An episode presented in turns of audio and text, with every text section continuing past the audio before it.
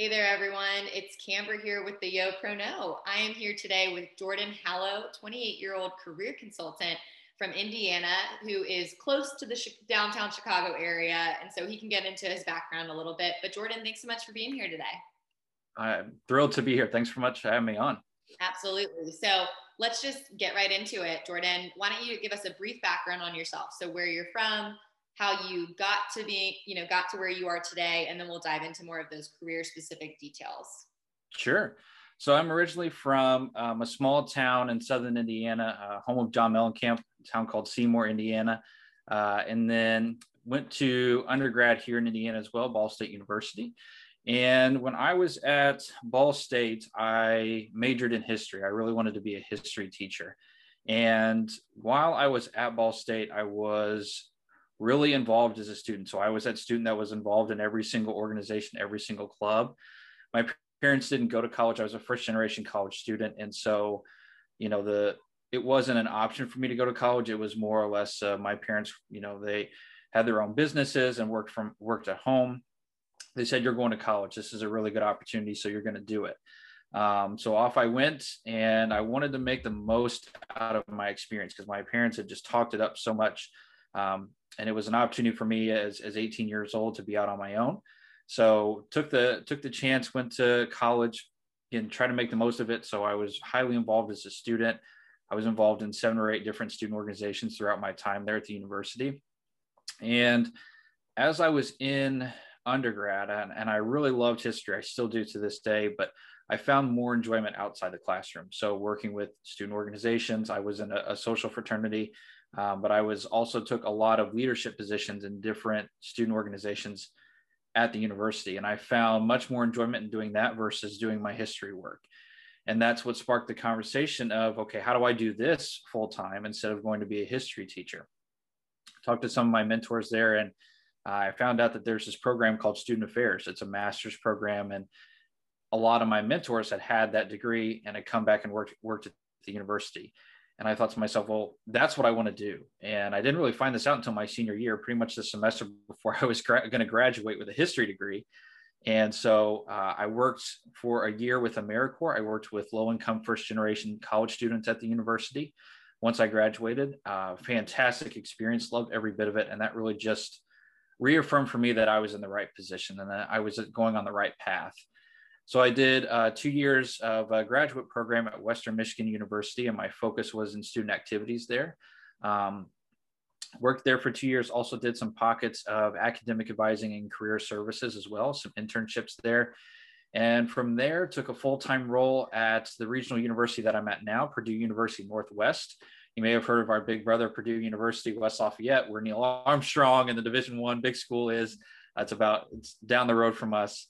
Um, and I've been there ever since. So within the past three years, I've worked in academic advising, and now I do a lot of uh, career consulting is my title. So I basically uh, my goal is to have students and employers interact with each other, and whatever that looks like. So whether it's doing different events for students, doing networking opportunities, career fairs, and things like that.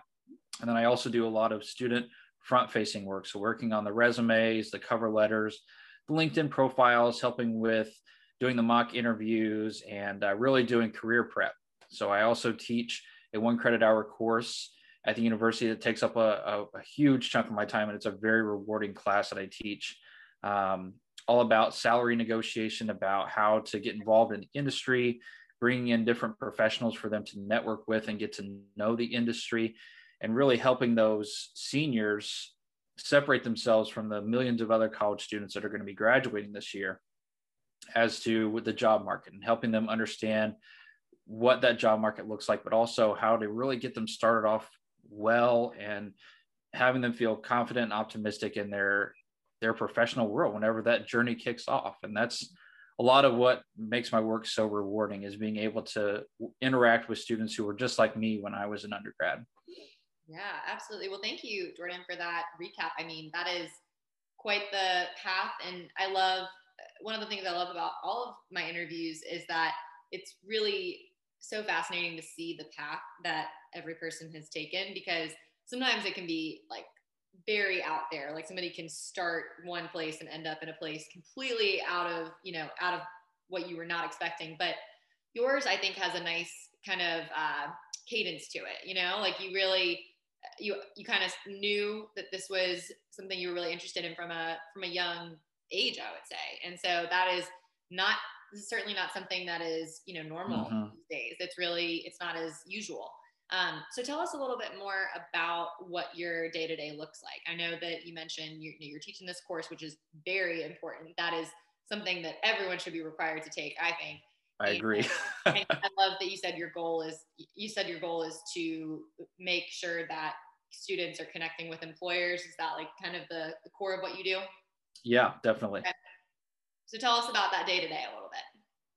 Yeah, and with COVID, it really hasn't changed a whole lot. I'm just doing it from home instead. Um, but typically, what I do is I will meet with a couple of students, you know, each week or each day, depending on, on the semester. I certainly have, we have our, our busier times. Um, so helping them with resumes and cover letters and doing the mock interview stuff, the uh, internship preparation. We also do some assessment pieces as well. So Myers Briggs, um, Strengths Quest, Career Leader we do some assessments for students as well. Um, so it's not just about um, the resumes and things like that, but it's also helping them kind of understand where they want to take their careers um, and having those conversations as well for students who are kind of just undecided or they really don't know, they're stuck between a couple. So I do that quite a bit. Um, I'm also part of when you're in higher education, you often get put on a lot of committees. Uh, so I'm involved in some committee work at the university, uh, which is a great opportunity to really branch out and get to know some different people at the university. Um, I teach as well. Um, in the summer, I, I, the the teaching load is obviously a lot smaller, given that students aren't on campus as much. Uh, so I do that as well and then uh, a lot of planning for future events. So right now in the summer, we're gearing up for the fall, as crazy as it sounds, because uh, the summer really just started. Um, but we have our major career fair in the fall, and that takes all year round planning. Um, and the summer is the perfect time for us to really start building on those events, those different ideas. I review a lot of my curriculum, a lot of the feedback that I get from students in the classes. If there's any changes that we need to make, so a lot of interacting with employers as well, hosting internships, uh, giving them networking opportunities and things like that, and then just working with students as well, doing that front-facing role where you know every 30 minutes having a meeting with the student about an internship or whatever it is. Um, so a lot of working with students, I'd say about 75% working with students, about 25% working with employers as well. Okay, great. Thank you for giving us that picture. What would you yeah. say is the biggest challenge that your students that you're working with face right now going into the job market?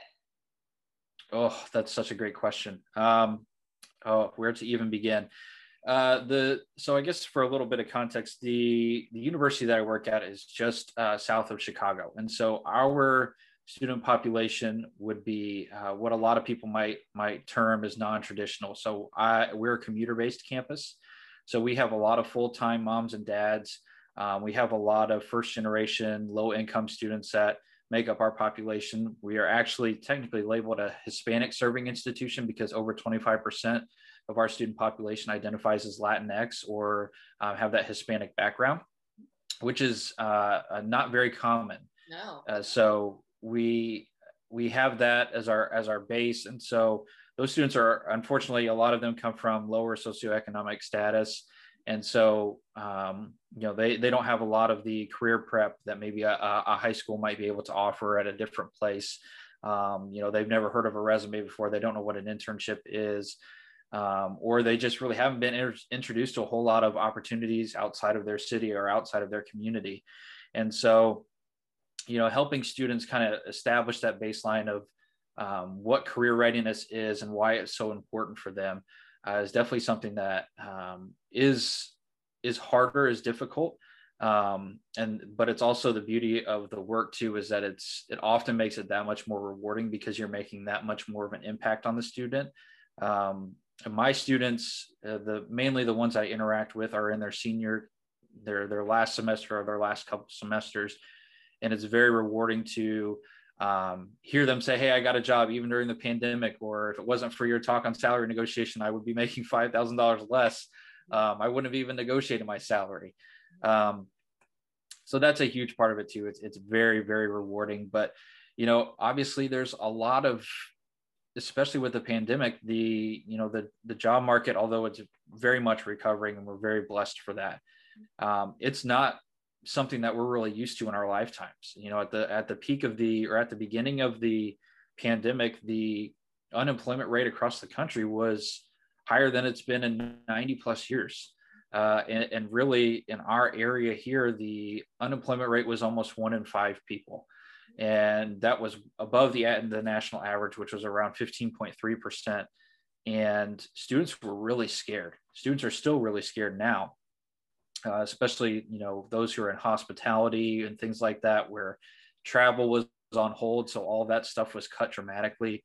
Um, and students were really scared. Hey, I've spent four or five years, however many years, planning for this role that now I have to face the competition of everybody around me, but also those who are either transitioning from a career during the pandemic or those who are furloughed or laid off or uh, who have 5, 10, 15, 20 years of experience. And students don't know how to compete with that. And students are very nervous because that's typically not what the, the job market really looks like in terms of competition. Um, and they're we're we're getting to that point where you know um, having that online presence is becoming more and more important. So having that presence on LinkedIn is huge, and having that that virtual presence versus um, you know the traditional way of just having a really strong resume, right. things like that. Though now we're seeing that shift in that that dynamic roles. You know, the average corporate position takes on about 250 different applicants, and so students are hearing that and they're like, whoa, this is that's just like that's you know I, uh, they're going to really pick me out of 250 different people, and so that's definitely one of the struggles that I've seen. Mm-hmm. Um, I, have seen that students are still getting jobs, which is so rewarding, but ultimately, you know, that's a lot of stuff that's really on the forefront of their minds. Right. No, I can imagine that. Those are all really big things that are, you know, not just applicable for your students, but for a lot of students all over, which you you know you alluded to. So so thank you for sharing that. So moving away from you know your day to day in the office, what you're seeing. Let's talk about you as a young professional. So you're 28.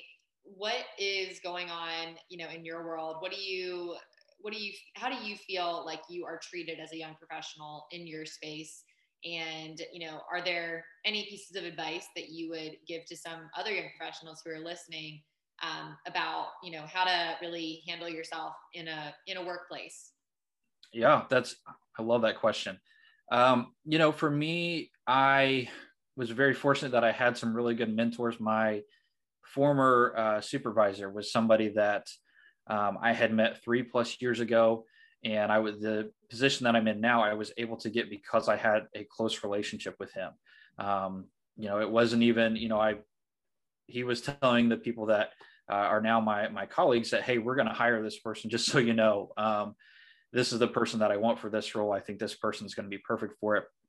And so i was very fortunate to have his word. He was willing to you know stick his neck out for me and, and vouch for me. And so i was very fortunate that when i came in i also had because of that i also had some pretty big shoes to fill these high expectations of okay he said all these great things about you we really hope he you are what he says you are um, but I've been I've been really fortunate uh, to have such a really good environment where people uh, really respect me and, and, the background that I come from. Um, I work with a lot of faculty at the university as well, and so I've developed some relationships with them, and that's been really critical. Um, and really, what I started to to recognize, especially within these past couple of years, is I wanted to take on some more, uh, some more projects, some more things that people weren't really willing or uh, wanting to do.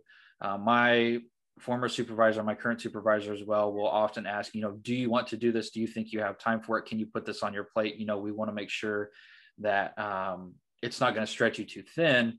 And I would have some coworkers or colleagues that would say, you know, no, I'm just not interested in doing that. I'm not interested in doing that or taking that project on. And I would nine times out of 10, I would say yes.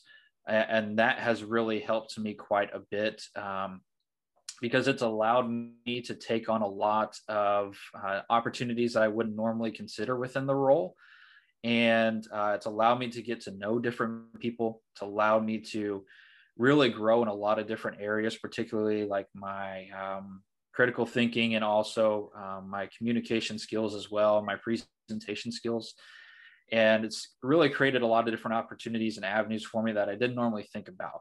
And because I've been willing to sign up for those different things, or because I've come to my supervisor or the dean of my college with these different um, perspectives and these different ideas, most of the time they're they're met with really good reception. So I was taking that initiative to reach out to them instead of always having them come to me and, and say, hey, you know, do you want to do this or do you want to take this on? My I'm I my boss, uh, I it's very um, it's not micromanaging. So I'm very I get to do a lot of independent work. I'm very fortunate for that.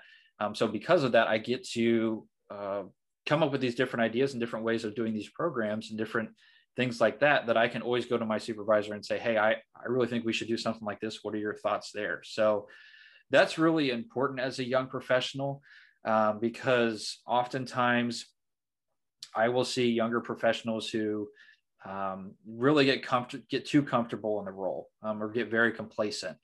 And it, they basically you know they that first six to nine months within the role they're learning the role. There's still different things that they're trying to, to grasp. And i think they say on average it takes about six to nine months to really fully get a role down. And so they get the the first six to nine months is very challenging because um, there's they're learning all these different things that are part of the role.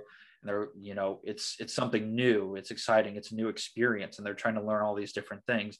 Because that they're growing because they're challenging themselves. Well then eventually it becomes to where they've mastered it they've got a good grasp on it and they just keep doing the same thing over and over again. And then it's either very routinized and then that causes some burnout or they're not challenging themselves in the role anymore because that they're not growing. And so i realized this probably about a year a couple years ago when i was in my role. And so i made a, an effort you know to try to get outside of my comfort zone to continue to challenge myself by taking on new things or spinning things differently so that I can continually challenge myself, but ultimately so that I can continue learning as well. Absolutely. Thank you for sharing that. I'm glad that it's been a positive work environment for you because, again, I think a lot of people don't get that right away. Yeah. So the fact that you've had that, you know, kind of that stability, that's that's really amazing. So kudos to you.